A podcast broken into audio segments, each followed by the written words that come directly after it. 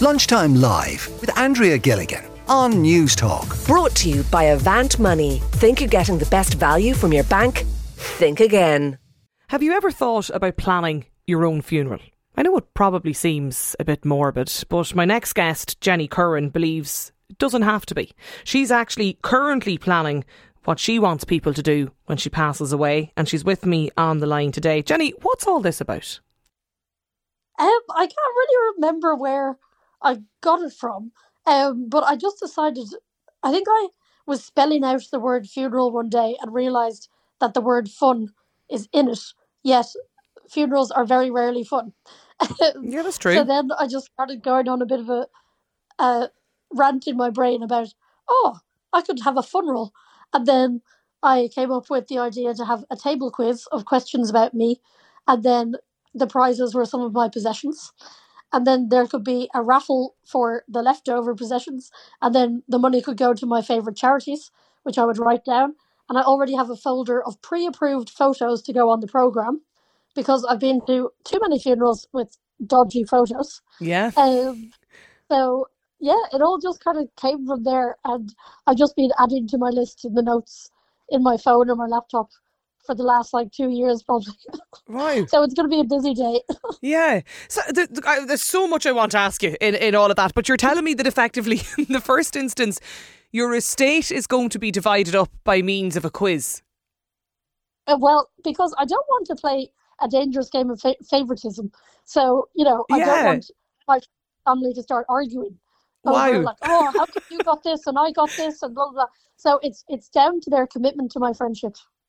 Yeah, uh, well, no, it's uh, I I've never heard of a, a will um being being cur- curated in, in that way before, but it's um yeah, I suppose uh, you you'll you, you'll um, you'll not be long finding out who knows a lot about you if it's Exactly. And the- it, it'll encourage them to ask me questions while I'm still.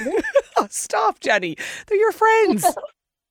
Yeah. L- well, like, I think um, I want it to be fun. Like my my life has been really fun, and I want them to kind of have you know a little yarn around the campfire and a sing song and like very boozy and very fun and the big table quiz and all that type of thing. Like I want it to be a proper celebration of life and not depressing because that doesn't really represent me. I do sound like a narcissist. I, I know that, but no, but it, it, it's clearly Yeah. you you want, as you say, you know, your funeral or your your funeral, as you describe it, to be Yeah. a true reflection of you. Exactly. And uh, funnily enough, I always think back to my great aunt um, had a stroke when I was like one. And then she was always kind of like our disabled auntie. So she had problems with her speech and everything. So we didn't really know what she was like before disability. And at her funeral, or her funeral, um, the the guy made a big speech about her previous career as a ballet dancer and all these things I didn't even know. And I was like, God, that that that day was great. I learned so much about her. I know know now that she was she performed in the Royal Albert Hall and all this type of thing that I Hmm. didn't know when she was alive. And then I regretted not asking her about those things when I knew her. Yeah. So, you know, Okay. I would like I would like it to be like a bit of an X Factor best bits. Yeah, it's I, I've I suppose I've just never um, thought about funerals in in this way before, but I I mean I I, I, totally see see your idea. I mean they can they can be a very um, upsetting and I suppose a very depressing day, but I suppose maybe circumstances are circumstances can be different. Tell me a bit about yourself, or like why are you already planning this? well, um, I have a very rare form of asthma called type 1 brittle asthma. So my lung function at the moment is about 35%. Um, so it's it's not ideal. And I almost died on Christmas Eve 2019. Um, was rushed to Vincent's and it was all a big thing. And since then, I've really started to think about it because I'm aware that, as I said in, in the article um, in the Irish Times that I wrote there, um, you know, your wedding may not happen, your child's naming day may not happen, but one thing you're guaranteed to have is your funeral because Mm. unfortunately we all have to, to pass on Yeah. one day. So why not, you know, have a bit of input in planning it because as well as it being fun and it brings death and dying as a conversation piece, which I think isn't done enough Yeah. um, especially being Irish and stuff. Uh, it's it's fun and it puts a lot less pressure on your family because they know exactly what you want. So they just give a list to the organisers and it's a lot less stress. Yeah. I think. No, I, to- I Um, totally accept your point on that completely because it's you know it it can be particularly if if it's not a conversation that's been had with somebody before. Yeah. it's it's an awful lot of um it's a lot of stress. And I know it's a it's a source of, of worry for people that they they organize something you know that the deceased person would would want. And um particularly things around around burial and that. In terms of the the rare illness what's the prognosis can I ask? Um, well, it's very um, kind of unclear because um, th- there's so, so little people in the world who have it.